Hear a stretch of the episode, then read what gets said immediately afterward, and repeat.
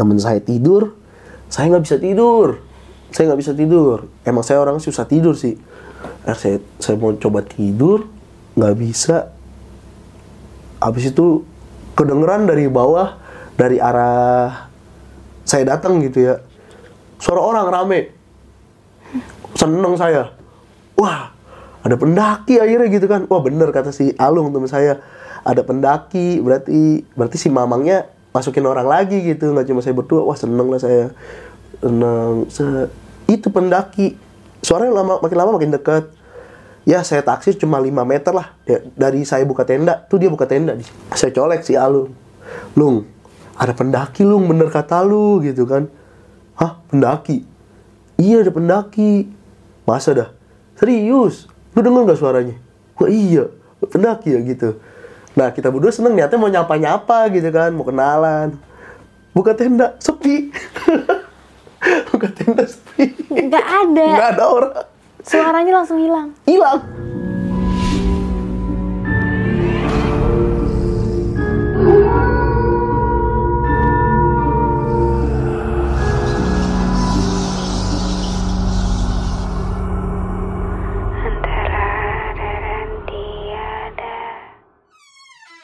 masyarakat adat, with me Gusti Gina di adat antara adat dan tiada. Seperti biasa aku ngasih kalian asupan horor yang mana aku ngajak narasumber buat bercerita langsung pengalaman horor nyata mereka. Kali ini kita kedatangan sama Kak Boni. Halo Kak, halo gimana kabarnya? alhamdulillah baik kak Alhamdulillah baik. Kak Boni, hari ini mau cerita apa? kebetulan saya punya pengalaman kemarin waktu awal corona itu sempet camping camping ceria ke daerah camping ground yang ada di Bogor. Oke. Iya di sana ya banyak diganggu lah kurang lebihnya.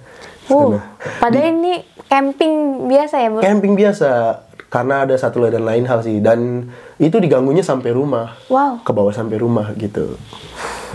Bisa-bisanya jin puncak ngikut. Emang seperti itu ya seringnya ya? Iya, iya.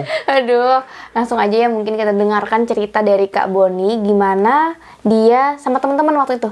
Saya cuma berdua. Oh, sama berdua sama temennya lagi camping ceria. Ternyata nggak jadi ceria, akhirnya camping horor. Iya.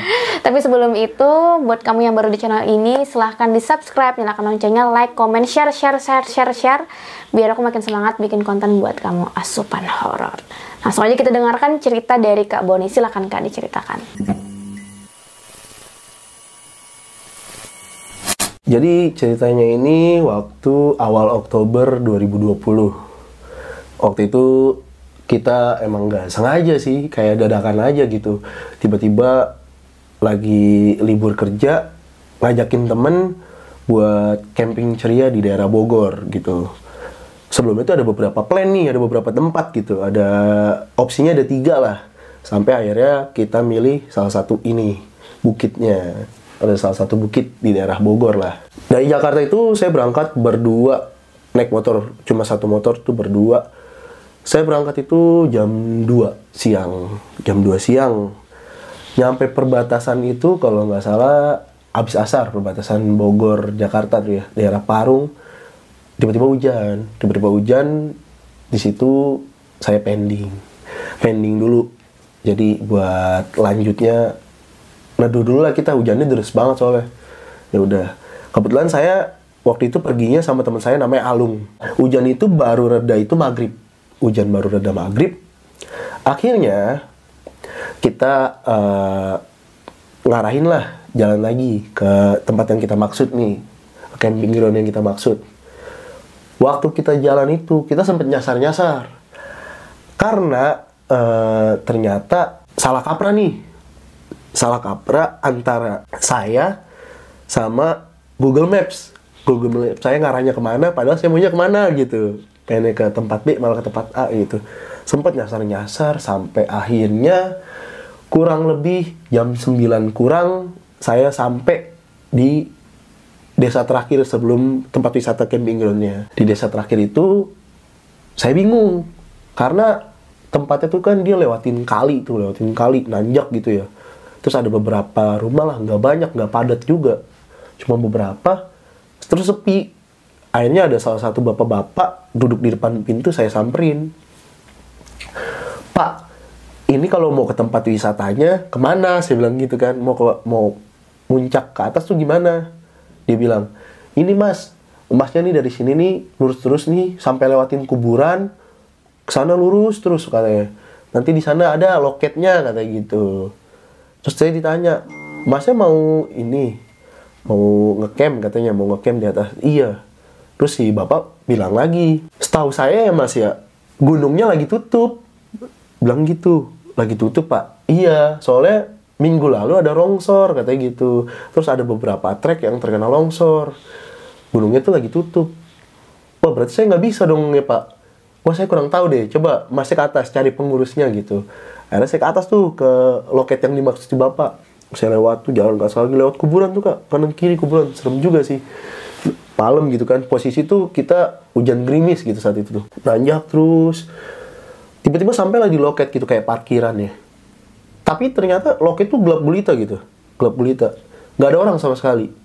Penjaganya nggak ada. Loh saya bilang nggak ada orang nih. Apa beneran tutup ya? Gitu apa beneran tutup? Ya kita nggak bisa dong naik ya kan. Akhirnya saya turun lagi lah. Turun lagi ke rumah si bapak tadi. Pak di atas nggak ada orang pak. Gelap banget. Saya bilang gitu. Terus ke mana ya? Gitu ada bilang coba masnya tanya ke ini ke rumah penjaganya. Ada rumah pengelolanya di atas gitu. Dikasih tahu lah saya ada beberapa rumah dari rumah situ agak nanjak dikit tapi bukan ke arah loket itu ke arah pemukiman warga. Suruh situ saya tanyalah si pengelola ketemulah sama mamang-mamang yang jaga. Saya ketok rumahnya dia keluar. Oh iya kenapa? Mang maaf saya mau nanya ini gunungnya buka gak ya? Gitu soalnya kita mau camping nih. Dari mana ah digituin. Saya dari Jakarta. Berdua doang. Iya berdua doang. Terus diceritain lah sini ah masuk dulu. Sebenarnya gunung ini tuh lagi tutup. Udah 10 hari saya tutup katanya gitu. Karena di jalur utama itu ada beberapa titik yang terkena longsor. Jadi nggak bisa dilewatin katanya gitu. Ya nggak bisa dong berarti ya. Mang saya ke atas gitu awalnya ya udah kita pesimis kan kalau nggak bisa ya udah pulang nggak mau maksain gitu. Takut juga kan. Nah ternyata si mamang nih punya opsi lain. Dia bilang kalau nggak gini aja uh, si AA-nya uh, eh, kalau emang mau tetap naik ke atas bisa. Tapi bukan lewat jalur utama lewat jalur alternatif digituin. Loh kita tanya dong ada jalur alternatif mang? Ada itu biasa dipakai sama pengelola bukan sama pendaki digituin. Karena jalurnya lumayan berat medannya terjal. Tapi kalau si A-nya mau ya nggak apa-apa lewat sana. Saya tanya aman nggak A? Aman gitu. Kalau cuma berdua mah aman cowok-cowok semua mah saya mah inilah percaya gitu katanya. Terus saya bilang apa nggak bahaya gitu kalau emang saya berdua lah sana? Enggak kok jalannya kelihatan ya jalan kelihatan gitu. Emang agak lebih ekstrim aja dibanding jalur utama. Kalau jalur utama itu kan udah dibentuk tangga-tangga dari tanah gitu. Jadi ya udah kalau mau lewat jalur alternatif gitu. Saya bilang nggak apa-apa nih mang. Iya serius. Ya udah. Akhirnya motor saya taruh tuh di situ. Titipin di rumahnya si Mamang. Dianterin sama si Mamang ke loket. Panjang jalan kita cerita-cerita. Kok bisa longsor? Katanya uh, minggu lalu sempat curah hujannya tinggi gitu. Terus longsor akhirnya ditutup gitu. Karena bener-bener jalurnya tuh ke ini longsor ketutup longsor gitu. Ya udah sampai di loket akhirnya saya tanya kan bang ini untuk bayarnya gimana? Si mamang malah bilang seikhlasnya aja. Saya bilang loh emang biasanya orang-orang bayar camping di sini tuh berapa mang? Gitu kan. Biasanya 15.000 ribu satu orang gitu. Buat motornya 10.000 ribu. Ya udah saya bayar harga normal aja tuh mang si mamanya nggak mau katanya udah sih kelasnya aja orang saya juga lagi nggak buka tempatnya gitu. Terus ditanya sama si mamang mau camping berapa hari ah gitu saya bilang semalam doang mang. Besok siang juga udah pulang. Oh ya udah besok siang saya tunggu ya di sini di loket gitu. Oh iya gitu mang. Apa apa mang. Iya. Tapi uh, si A bener-bener berdua nanti di atas nggak ada orang lagi gitu. Karena emang gunungnya nggak saya buka gitu. Saya mah cuma kasihan aja sama si A udah nyampe sini masa nggak jadi katanya gitu saya, saya pastiin lagi gitu bang ini beneran aman gitu. Iya aman nggak apa-apa. Ya udahlah dari sini mamang tinggal ya dikasih tau lah jalannya nih.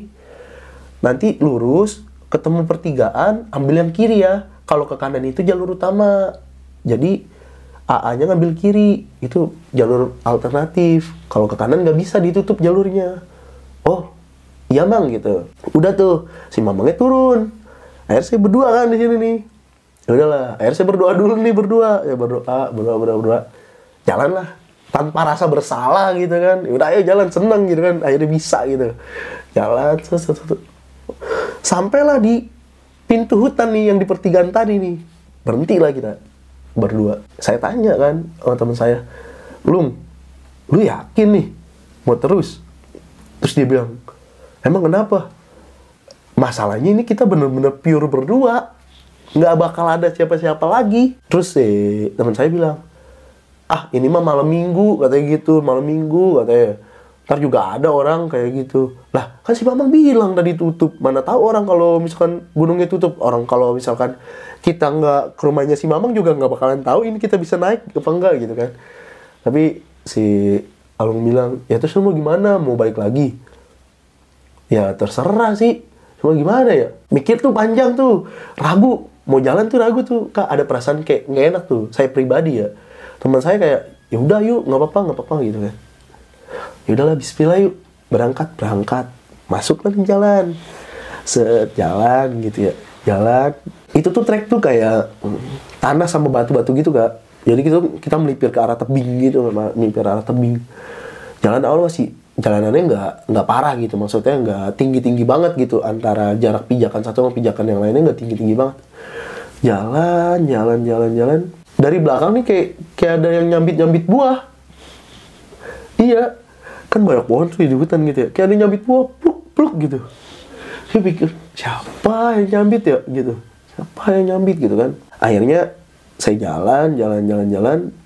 Teman saya bilang gue ngerasanya nggak enak dah. Kenapa? Saya tanya gitu kan. Saya jalan duluan soalnya teman saya di belakang. Nggak tahu nggak enak aja katanya gitu terus dia nanya lu mau lanjut beneran?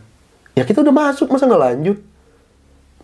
Kata dia ini kita ke atas berapa jam? Tadi kata si mamang dari loket itu ke atas normalnya itu satu jam sampai satu jam setengah lah tergantung tempo perjalanan kita nih lambat atau cepetnya gitu kan. Cepet kali ya segitu mah? Iya cepet udah ayo jalan. Ayo jalan lo berdua se berdua. Di situ kita belum mikir kalau emang benar-benar kita pure berdua gitu. Kita kayak masih masih apa ya masih naif lah beranggapan bahwa nanti ada orang lagi gitu. Padahal emang benar-benar kita berdua gitu bayangin. Akhirnya kita jalan tetep berdua. Menurut saya bilang berhenti dah. Kenapa? Mukanya keringetan tuh keringetan. Kayak di belakang ada yang ngikutin dah. Hah? Ada yang ngikutin? Apaan? Saya nyari-nyari kan saya senterin ke belakang kan pakai headlamp. Nggak ada itu kita mulai trek itu jam 10 setengah sebelasan lah baru mulai trek itu nanjak ke atas. Bilang nggak ada. Ya udah yuk lanjut lanjut gitu. Lanjut akhirnya jalan lagi jalan lagi. Nah nggak lama kemudian saya dengar kayak orang beriringan gitu jalan. Di belakang tuh kayak orang beriringan gitu. Banyak suara orang jalan gitu. Loh kayak ada orang ya kata temen kata temen saya ya iya kan udah bilang tadi kayak kita diikutin gitu bilang ah enggak kali enggak enggak bukan gitu kan. Bukan kali nah jalan jalan lagi nanjak sampai ada batu gede tuh batu gede. Nah kita agak melipir ke batu gitu melipir gitu melipir jalannya. Nah sebelah sini itu ada pohon. Nggak tahu pohon apa ya. Di situ posisi emang posisi kita nanjak tuh cuacanya gerimis gerimis tapi nggak ada angin.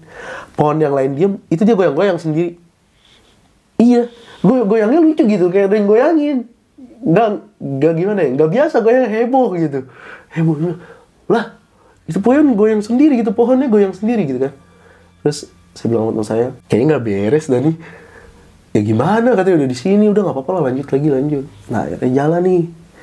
Jalan berdua break tuh break saya udah udah lebih dari setengah jam perjalanan saya break break duduk posisinya tuh atas bawah atas bawah. Teman saya di bawah dia di bawah lebih lebih rendah nih duduknya dari saya saya di atas gini. Nah kita ngobrol-ngobrol atas bawah gini kan ngobrol saya minum saya minum minum minum minum minum. Tiba-tiba kita berdua terpaku nih sama jalur di bawah saya. Ternyata ada orang berdiri. Di tengah trek itu ada orang berdiri begini laki-laki itu kalau saya ukur tinggi kira-kira tingginya 190 lah. Lumayan tinggi. Buset. tapi badannya itu nggak kelihatan hitam semua gitu. Yang kelihatan matanya tuh udah jauh dia, dia ngeliat ke kita gitu. Itu orang bukan ya? Panggil tuh. Ah mang mang mang. Nggak disautin. Itu orang diem aja di tengah-tengah. Diem gitu. Terus kayak kita bengong nggak lama itu orang ke arah semak-semak hilang gitu baru kita lemes. Bilang aduh itu apaan di berdua? Kita berdua nggak ada dialog langsung diem aja berdua. Diem kayak mikir gimana nih? Ya gimana? Lanjut gak ya udah lanjut gitu kan. Karena nggak berani juga turun ke bawah gitu kan. Ya udah ya lanjut tuh. Lanjut lanjut lanjut lanjut. Teman saya di belakang nih saya di depan gantian lagi kan. Saya di belakang. Terus teman saya bilang orang yang tadi ngikutin terus. Masa iya gue ngeliat dia dari semak-semak sono. Lagi lu udah malam-malam bukannya fokus ke track aja jangan nengok kanan kiri. Saya bilang gitu kan. Dia malah nengok kanan kiri gitu nengok kanan kiri. Ya udah mau nggak mau mungkin dia ngeliat. Saya udah ngeliat saya ngeliat sekali doang itu. Saya ngeliat sekali doang. Tapi teman saya ngeliat terus-terusan. Jalan tuh lagi jalan jalan jalan jalan jalan. Di atas itu ada kayak ini loh apa namanya? Eh kaleng Pokari Sweat jatuh ke arah saya. Belundung gitu. Saya minggir. Lah kaleng Pokari Sweat siapa yang buang gitu? Siapa yang buang dari atas? Bingung kali kita berdua. Apa ada orang? Gak mungkin ada orang gak ada gitu kan. Tapi kita nggak tahu gitu kan. Ya udah nggak apa-apa kita ke atas aja. Akhirnya kita jalan ke atas jalan ke atas jalan ke atas. Tuh lama-lama trek itu tuh udah mulai ini udah mulai jauh-jauh jaraknya dari pijakan satu ke pijakan lain. Itu kayak merambat gitu dengkul ketemu lutut lah gitu. Melipir ke tebing-tebing gitu kan. Berhubung juga gerimis takut licin ya. Jadi emang bener-bener hati-hati banget gitu hati-hati banget gitu. Nah waktu kayak gitu jalan-jalan-jalan dari situ langsung kayak di itu tuh kayak ada apa ya kayak ada angin lewat gitu ya. Kayak ada angin lewat se- sekali sekali gini. Wur gitu. Anginnya itu lewat ke kita set. Tapi tuh seketika tuh langsung kayak bau nggak enak gitu. Baunya langsung kayak bau nggak enak kayak bau bangke gitu. Gitu kok bau bangke ya? Emang ada tikus mati gitu kan? Nggak tahu loh. Itu sekali angin doang tadi kita nggak nyium. Pas angin lewat baru kecium nyium kok kayak bau bangke gitu ya kan. Cuma ya udahlah akhirnya kita tetap jalan jalan jalan jalan ya kan. Sampai akhir dari ujung sini nih dari ujung sini saya di ujung sini. Itu ada kain terbang nggak wur ya kain terbang lewat. Kain doang. Warna.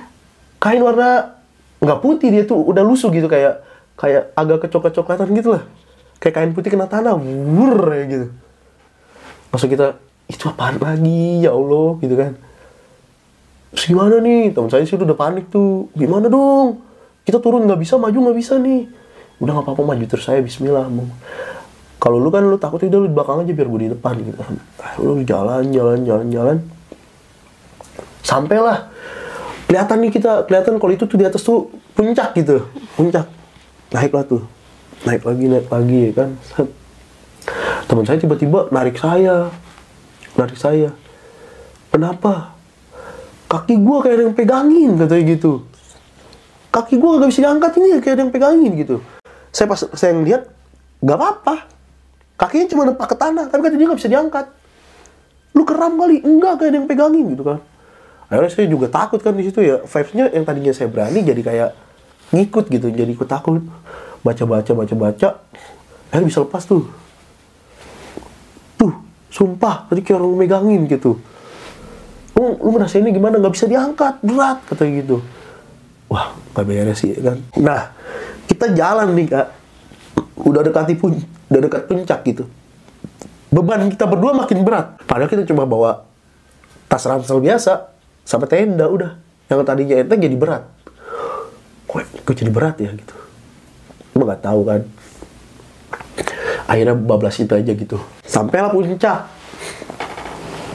Di puncak itu kita sempat bingung mau ngecamp di mana gitu.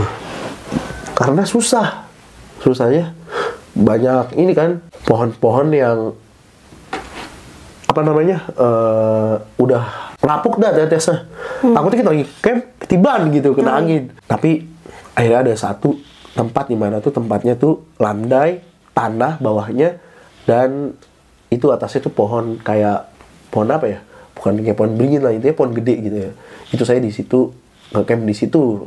Nah waktu saya lagi buka tenda buka tenda itu ada lolongan anjing. Lolongan anjing. Anjing bukan serigala anjing.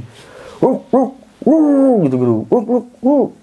dua kali tiga kali lah saya pikir di mana ada anjing ya? Masa ada anjing liar gitu kan? Nggak tahu. Tapi ya udah positif thinking gitu kan.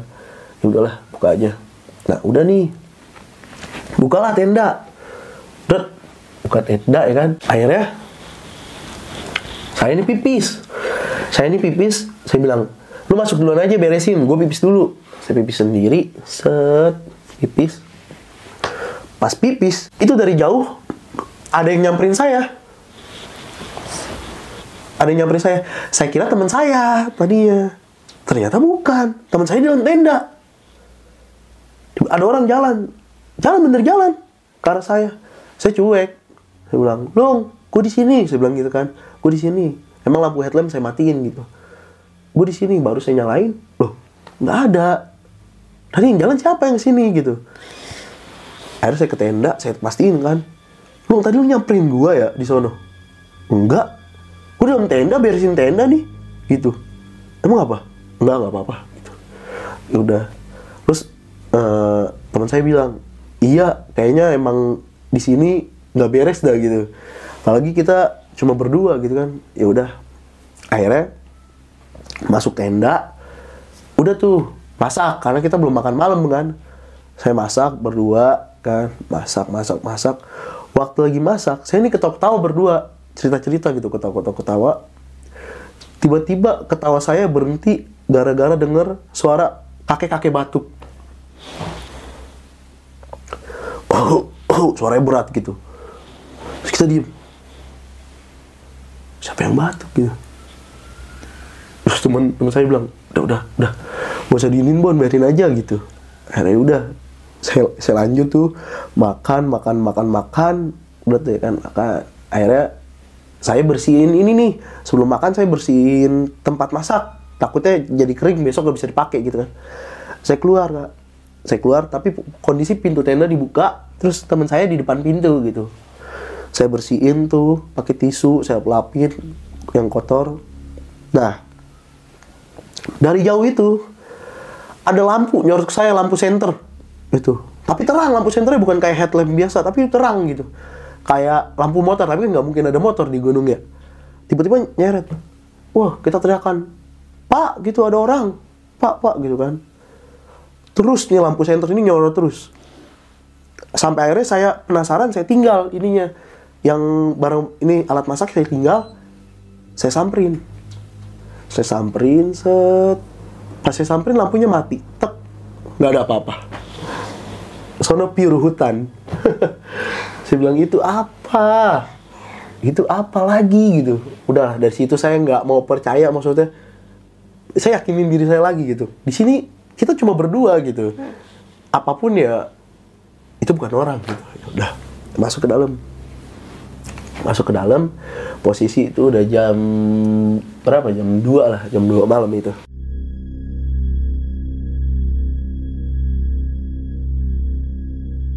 Nah saya bilang sama teman saya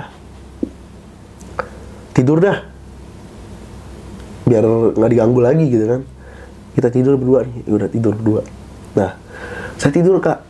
Tidur gak lama ada angin gede. Angin gede kak. Angin gede uh gitu kan. Wah angin lagi. Mana di atas tuh minim banget pohon-pohonnya gitu penahan angin tuh minim. Saya takut tendanya ambruk gitu doang. Tapi ternyata aman tenda tuh nah waktu itu ada angin tuh kaget saya. Kagetnya apa? Kira dalam tenda. Dalam tenda kita pakai lampu tenda tuh redup gitu redup. Ya kayak lampu ayam lah redup nyomong gitu. Nah otomatis kan kita bisa ngeliat ini ya apa namanya sisi-sisi tenda walaupun ngeblur gitu kan dari plastik-plastik tenda. Itu ada nggak tahu angin nggak tahu apa ya. Cuma aneh aneh apa? Kayak ada yang nyentuh tenda saya ada tangan. Telapak tangan. Jalan gitu kayak ngusap tenda saya. Ser ini bentuk telapak tangan? Saya lihat berdua. Oh, jadi ngusap kayak ngusap tenda gitu. Set. Kita kaget. Itu apaan? Ya cuma saya udah bilang kayaknya mah ini bukan apa namanya bukan orang. iya bukan orang. Ya udah jadinya. Baca baca aja kita baca baca baca baca teman saya ketakutan teman saya tidur. Akhirnya reda. Saya udah nggak bisa ini nggak bisa nalar lagi nih kalau itu ya udahlah bodo amat gitu. Ya udah biasa juga yang kayak gitu di gunung cuma kayak tetap aja. Yang namanya kita cuma berdua gitu kan. Namun saya tidur saya nggak bisa tidur. Saya nggak bisa tidur. Emang saya orang susah tidur sih. Nah, saya saya mau coba tidur nggak bisa. Habis itu kedengeran dari bawah dari arah saya datang gitu ya. Suara orang rame seneng saya. Wah ada pendaki akhirnya gitu kan. Wah bener kata si Alung teman saya. Ada pendaki berarti berarti si mamangnya masukin orang lagi gitu. Nggak cuma saya berdua. Wah seneng lah saya. Seneng. Se- itu pendaki. Suaranya lama makin lama makin dekat ya saya taksi cuma 5 meter lah. Ya, dari saya buka tenda tuh dia buka tenda di situ. Udah kayak gitu-gitu ya kan. Ngobrol. Nah saya nyemil aja nih ngemil makanan ya kan. Mainan handphone kayak gitu. Saya colek si Alung Lung ada pendaki Lung bener kata lu gitu kan. Hah pendaki? Iya ada pendaki. Masa dah? Serius? Lu denger nggak suaranya? Wah iya pendaki ya gitu. Nah kita berdua seneng niatnya mau nyapa-nyapa gitu kan mau kenalan. Buka tenda sepi. Buka tenda sepi. Nggak ada. nggak ada orang. Suaranya langsung hilang. hilang Mas, kita diem. Saya cuma ngomong gini, lu denger kan? Nggak gue doang kan yang denger? Iya. Deket suaranya kan? Iya, gue dari awal denger loh. Dia jalan tuh rame-rame gue denger. Sampai dia berhenti, terus kayak orang buka tenda, gue denger loh. Lu denger kan? Denger. Iya. Kok nggak ada?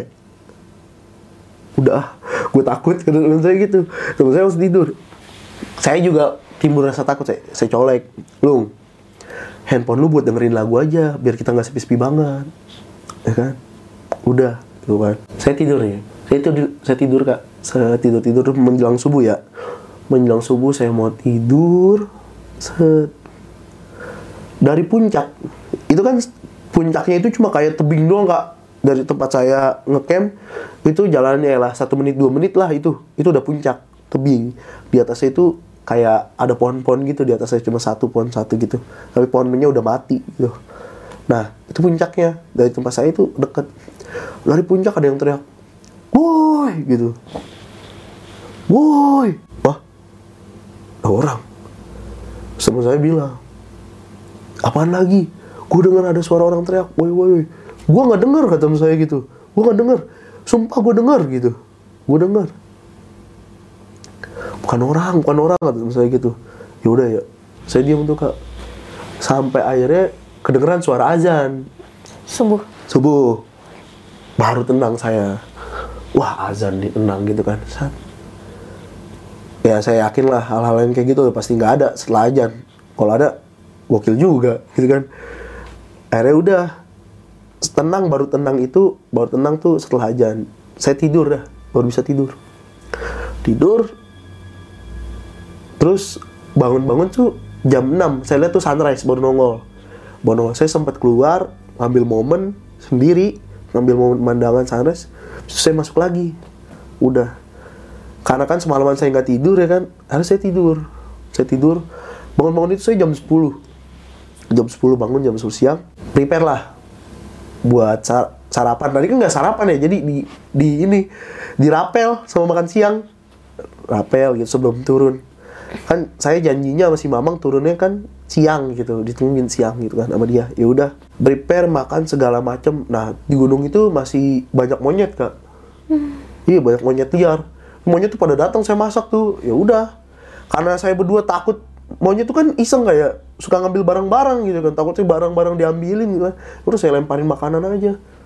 Biar itu emang nggak nggak dianjurkan sih. Di gunung nggak dianjurkan ngasih makan satwa liar. Cuma ya daripada saya takut gitu barang-barang soalnya mereka sampai nempel ke tenda sampai ada di depan tenda gitu sampai mau masuk tenda. Saya tahu kan barang-barang entah handphone atau apa di bawah gitu kan. Akhirnya ya udah saya kasih makan saya lempar-lemparin berebutan mereka udah. Saya gitu kita makan beres tenda rapi. Intinya tenda tuh beres tuh jam satu lah. Jam satu. Akhirnya saya sempetin ke puncak tuh siang-siang buat foto di puncak. Foto di puncak turun tuh turun ke bawah tempat tenda lagi saya bilang sama teman saya mau turun? Ya udah ayo. Ternyata teman saya nggak mau kalau turunnya lewat yang semalam. Gua nggak mau kalau sono. Satu kata dia treknya susah. Udah gitu tebing-tebing gitu males kalau buat turun. Kalau buat naik masih enak. Kalau buat turun takut gitu. Takut nggak seimbang jatuh. Yang kedua itu ya itu masih trauma sama yang semalam. Karena sosok yang saya lihat itu yang laki-laki di, di trek itu itu saya cuma lihat sekali. Tapi teman saya berkali-kali lihat. Katanya dia tuh ngikutin terus. Nah udah kayak gitu akhirnya saya ngide lah berdua. Kita lihat jalur utama aja yuk. Cuma kan saya berdua emang belum ada yang pernah ke situ ya. Ngecamp di camping ground situ. Jadi ya kita berdua nggak tahu arah dari puncak nih ke jalur utama tuh ke mana. Ada jalan kan kita berangkat dari sini ya ibaratnya dari selatan gitu. Di utara ada jalan tuh. Ya udah kita ikutin aja. Bener jalan bener trek. Akhirnya saya turun. Ya logikanya semalam saya naik kurang lebih satu jam setengah. Pasti turun lebih cepat dong ya kan? Turun lebih cepat karena nggak ada tanjakan gitu kan. Lebih enak juga jalannya. Kalau jalur utama juga jalurnya katanya lebih jelas gitu. Secara udah dijadiin tangga-tangga gitu. Tapi dari atas tuh belum masih tanah-tanah sama batu gitu saya jalan lewatin puncak terus bablasin. Udah jalan setengah jam saya belum ketemu tempat yang longsor. Belum ketemu tempat yang tangga-tangga. Awalnya emang jadi perdebatan saya gitu. Nanti kalau kita lihat jalur utama kan longsor. Gimana lewatnya gimana? Tapi teman saya ini bilang kalau lo- longsor itu kan masih tanah. Kalaupun tanah itu itu bahaya buat kita pijak ya udah kita minggir-minggir aja gitu. Intinya saya tetap memaksa mau lewat jalur longsor itu. Seenggaknya ya karena satu jalurnya kelihatan gitu. Ya soal gimana nya nanti kita lihat kondisinya gitu bahaya atau enggak kita lihat situnya. Kalau enggak ya kita mi- melipir-melipir deh lewat pohon atau lewat apa gitu. Tapi ternyata udah setengah jam perjalanan kita nggak temu-temu nih jalur longsor itu. Sampai turun turun turun turun turun turun masuk ke hutan pinus. Loh kok hutan pinus ya? Saya bilang.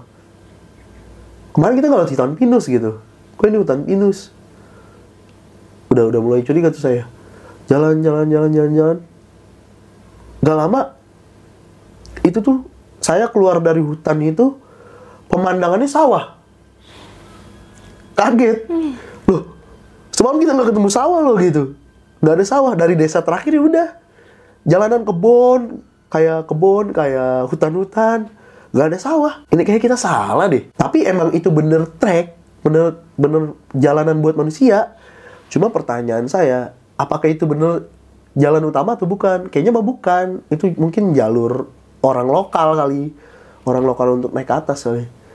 Karena yang saya turun saya asing. Ini di mana gitu kan?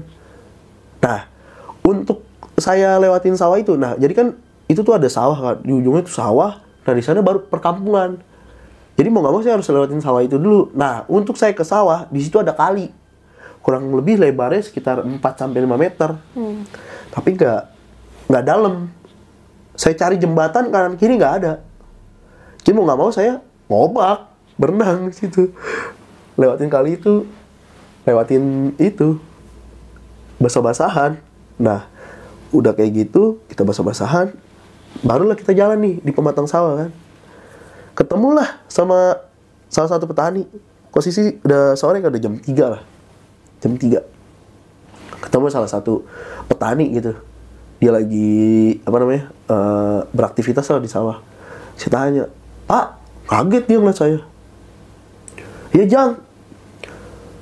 Pak kalau saya mau ke ini pak ke loket gunung ini di mana ya? Ditanya ujang dari mana? Gitu ya saya kemarin ini pak ngecamp di atas tuh. Saya camping di atas tapi pas turun saya bingung kok jalannya beda gitu. Oh di tempat wisata ini ya digituin. Iya pak gitu. Wah ini mah salah turunnya jang digituin. Ini mah posisinya di belakang gunung. Kalau loketnya itu di depan sana digituin. Nah di situ kan saya tanya lagi untuk akses buat saya ke sana kira-kira dari sini jauh nggak pak kalau jalan kaki? Jauh jang ini ke, ke masuk kampung dulu ntar keluar di sana ada pasar. Dari pasar naik angkot baru turun di sana pinggir jalan baru jalan dari sana. Saya bilang lumayan juga ya. Akhirnya ya udah. Pak makasih pak jalan. Saya berdua kayak nggak nyangka ya oh kita turun di tempat yang salah gitu. Kondisi udah mulai sore gitu kan. Ya udah akhirnya jalan. Masuklah ke perkampungan perkampungan. Di situ saya mah juga capek. Capek juga terus ada perasaan lapar walaupun tadi makan nggak seberapa makannya. Akhirnya ada warung nasi. Warung nasi kayak warteg tapi bukan warung nasi warteg sih kayak warung Sunda gitu lah. Di dalam kampung itu. Melipir saya minggir. Makan. Posisinya karena udah sore udah jarang ya makan. Mungkin kalau makan siang rame kali di situ ya. Terus saya datang berdua. Jalan. Capek lah ketahuan orang capek orang inilah orang dari mana tahu gitu kan kelihatan saya jalan masuk nih ke Bang Nasi. Si bu gitu. Itu si ibu kaget. Dia tuh lagi ngelap-ngelap apa gitu pas ngeliat saya berdua datang kaget. Set. Ya positifnya ya dia kaget tiba-tiba ada orang gitu. Ya tapi nggak bisa dibohongin dari mata si ibu-ibu yang saya lihat. Si ibu itu kayak ngeliat setan. Ngeliat saya berdua kayak ngeliat setan. Sampai begitu banget kaget sampai melotot Nah, saya bilang, Bu mau makan bu gitu. Oh, iya iya gitu.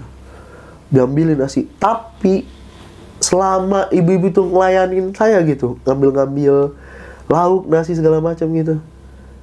Ibu-ibu itu nggak berani ngeliat saya sama teman saya. Nunduk. Nunduk kak. Layanin itu nunduk. Tapi dia nanyain saya terus. Dari mana? Kok ke sini? Udah. Saya makan nih kak. Makan habis tuh lapar kan cepet makan habis. Teman saya nambah lagi. Lapar kan dua piring. Saya bilang ini orang makan kok kayak kesetanan nih. Lu makan lu banyak banget. Lapar gue lu kan tadi di atas udah makan. Dikit doang ada gitu. Lapar gue makan lagi. Lauknya banyak banget gak terus saya tuh amat nih orang makan banyak banget gitu kan. Udah, udah. Sama saya makan si ibu itu nggak di dalam warung keluar. Si ibu tuh jadi saya makan nggak ada nggak ada yang jaga saya berdua doang. Si ibu itu nungguin di luar, dia ngobrol sama tetangganya. Saya makan, makan, makan, makan. Udah selesai kan? Saya bilang, yaudah yuk, keburu sore. Nggak enak si mamang pasti nungguin di loket, saya bilang gitu kan. Ya udah. Pas saya mau keluar, saya nyari si ibu kan. Tahunya si ibu ada bener di depan rumah tetangganya. Saya panggil, Bu, udah, saya mau bayar. Tiba-tiba si ibu itu nolak udah jangan nggak usah nggak usah. Nggak usah. Udah nggak apa-apa. Silakan. Kalau mau jalan. Nggak bu saya mau bayar. Saya mikirnya di situ si ibu ini kasihan. Karena saya nyasar gitu kan. Hmm. turunnya salah gitu kan. Terus buat sana jauh. Tapi ya logika juga lah saya. Ngeliat teman saya makannya banyak kan nggak enak juga saya. Saya punya pikiran gitu kan. Udah bu saya bayar aja saya punya uang kok tenang aja. Saya bilang gitu. Saya bilang udah nggak usah nggak apa-apa saya ikhlas saya ikhlas gitu. Si ibu itu ketakutan ketakutan terus ngeliat saya ya udah kita hirauin. Makasih banyak bu ya. Saya tinggalin duit si ibu itu nggak mau. Ambil yang. Jangan jangan ditaruh uangnya. Saya tinggal di mejanya si ibunya nggak mau. Ya udah akhirnya saya jalan. Makasih bu makasih pamit gitu kan. Cuma pas saya lewatin itu tuh kayak tetangganya kayak sini ngeliatin saya kayak bengong gitu aneh. Saya bilang ini kenapa ya? gitu. Udah. Akhirnya sampailah di pasar. Yang dimaksud tadi si petani tadi kan. Akhirnya sampai di pasar saya naik angkot. Angkot biru saya naik. Naik.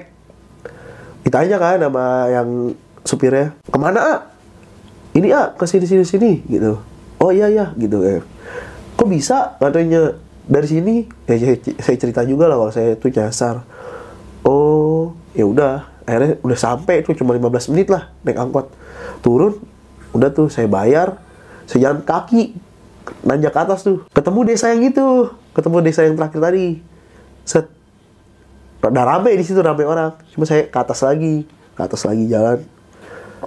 Si mamangnya kaget ngeliat saya dari bawah. Dia beneran nungguin saya. Tiba-tiba ah kok lewat bawah? Iya ah nyasar ah nyasar. Ke mana? gitu ceritalah diajak ke rumahnya nggak tahu mah saya ya antara si istrinya si A, si Mamang ini bisa atau enggak gitu ya soal spiritual gitu. Tiba-tiba si Mamang lagi ngobrol sama kita lagi cerita soal nyasar, dipanggil si Mamangnya, panggil ke dalam, keluar, ceritalah ke kita. Cuma dia ngomongnya rada nggak enak, rada nggak enak kayak,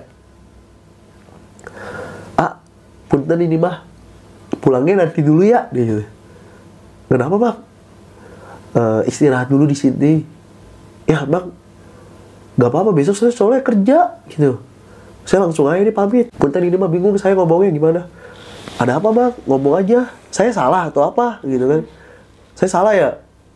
Makanya ini. Enggak. eh, tapi nggak apa-apa bang. Kalau ada apa-apa ngomongin aja. Mumpung saya masih di sini gitu. Tapi kalau saya udah di Jakarta repot. Akhirnya ya udah si mamangnya cerita kalau temen saya diikutin. Sama sosok yang semalam. Akhirnya diobatin lah. Dikasih minum didoain doain gitu kan. Didoain udah minum. Udah habis itu saya diperbolehkan pulang tuh. Sebelum maghrib saya pulang. Pulang sampai rumah. Saya tanya dulu kan sebelum jalan bang ini udah nggak apa-apa bang? Aman ya aman ya udah. Saya pulang. Makasih saya bilang. Jalan pulang saya pikir udah gitu doang. Sampai rumah ya aman sih. Sampai rumah dengan selamat gitu. Udah. Cuma waktu di rumah saya tuh nggak tahu kalau ternyata teman saya sakit setelah pendakian itu. Sakit tiga hari. Kayak orang kena DBD gejalanya gitu. Hmm, iya. Tiap malam panas ntar turun lagi panasnya kayak gitu-gitu terus. Di rumah teman saya ini ada eh, maksudnya eh, teman saya ini di rumahnya itu setiap hari biasanya sering dititipin ponakannya. Anak kecil perempuan. Semenjak teman saya pulang dari gunung terus teman saya sakit si ponakan ini yang anak kecil ini kalau masuk ke rumahnya takut nangis. Ngeliat teman saya. Padahal teman saya cuma tiduran di kasur. Nangis teman saya udah berobat ke klinik ke apa nggak sembuh sembuh tuh tiga hari. Eh maksudnya nggak ada progres gitu udah minum obat dah apa nggak ada progres. Sampai akhirnya ditanya lah sama bapaknya nih bapaknya teman saya ke rumah saya. Emang kenapa sih kok bisa sakit? Saya ceritain kronologinya. Barulah disimpulkan sama bapaknya oh kayaknya nih ada gangguan makhluk halus nih kayaknya yang, yang waktu di netralisir di sana belum benar-benar netral gitu. Masih ngikutin kali sampai di rumah. Pas itu dipanggil lah saudaranya. Kebetulan saudaranya teman saya ini ada yang bisa panggil saudaranya. Ternyata bener. Masih ngikutin itu sosoknya. Iya. Sempet komunikasi antara yang nyembuhin sama si jin gunung. iya izin gunungnya ini. Ditanya teman saya ada salah atau maksudnya ini ponakan saya ada salah atau gimana gitu kan. Dia bilangnya enggak. Dia bilang dia nggak suka aja eh saya berdua ke situ. Katanya dia udah tenang waktu gunung itu ditutup gitu. Dia nggak mau nggak mau rame-rame ada pendaki lagi gitu. Makanya dia nggak suka ketika saya datang ke situ berdua. Apalagi dia tahu saya bukan orang asli situ gitu. Makanya mungkin diikutin akhirnya dinetralisir dinetralisir. Dan lucunya lucunya si jinnya ini minta anterin pulang kan lucu ya Jin puncak. minta anterin pulang. Saya bakalan pergi kalau di kalau di antri lagi. Ya kita nggak mau ya capek ke sana. Ngapain gitu kan? Sampai akhirnya mungkin bikin inilah apa namanya kesepakatan gitu antara yang ngobatin sama itu. Akhirnya bisa. Dan ya udah percaya nggak percaya malam itu diobatin besok teman saya udah mulai aktif lagi kerja. Sehat. Jadi ya bener itu pure diikuti sama jin Emang ya cerita jin puncak tuh kalau orang Jakarta ke sana terus ngikut minta diantar pulang. iya ya kenapa ya daerah sana ya Lucu juga ya cincin puncak ya. Makanya kocak Tapi kalau kakak sendiri tuh justru lebih aman ya dibanding si Alung ya. Iya, saya sih aman. Cuma ya itu, saya sempat lihat yang barengan nama dia itu Iya, pertama itu. Dan ternyata sosoknya emang itu. Saya jelasin pun ke yang ngobatin, ternyata bener sosoknya itu. Saya nggak nggak ngeliat gitu. Yang cowok pria tinggi itu ya. Iya, tinggi, hitam gitu dia tuh. Tapi matanya yang waktu melihat eh, lihat ke kalian tuh matanya merah atau Enggak, mata, mata cuma- biasa? Mata biasa, mata biasa Cuman gitu. terlihat tajam Iya, gitu. terlihat ngarah ke kita. Cuma pure muka, badan nggak kelihatan. Hmm. Iya. Jadi seakan kayak bayangan tapi berbentuk gitu, berbentuk Hmm. orang dan ada matanya gitu loh. Eh buset, serem juga ya. Ya, makanya saat itu. Aduh. Terus setelah itu Alung nggak pernah diganggu lagi kan? Oh, Aman-aman aja. Aman, aman. Ya itu. Cuma yang itu juga mungkin karena kesotoyan kita berdua jadinya turunnya nyasar gitu. Untung gunungnya bukan gunung gitu maksudnya masih termasuk Bukit. bukit lah Iya, gitu, masih termasuk bukit ketinggiannya nggak seberapa. Jadi kalaupun nyasar ya apalagi di daerah-daerah Bogor ya yang kita tahu udah rame pemukiman Hmm. Iya, gitu. bener-bener sih. Jadi aman.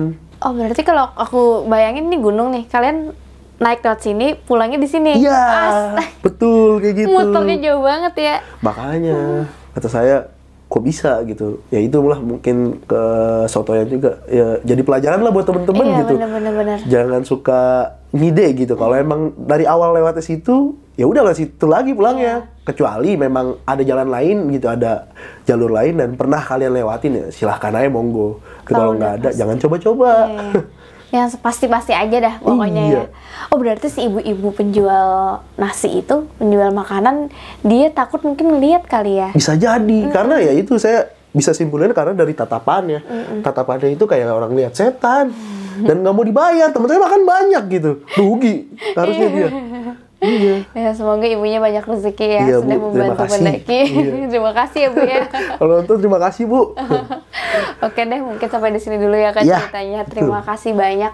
Semoga nih masyarakat adat yang dengar cerita ini bisa ditemani waktu senggangnya atau lagi mau tidur, ada hal yang bisa dipetik dan buat Kak Boni semoga sehat, baik dan selalu bahagia. Amin. Sampai di sini dulu ya teman-teman. Sampai jumpa di video selanjutnya. Bye bye. Hai guys, thank you udah menonton video ini sampai habis. Jangan lupa untuk di subscribe, nyalakan loncengnya, like, comment, dan share. Bantu aku untuk membangun channel ini sebagai channel nomor satu penjelasan mengenai mitologi, horor, dan misteri.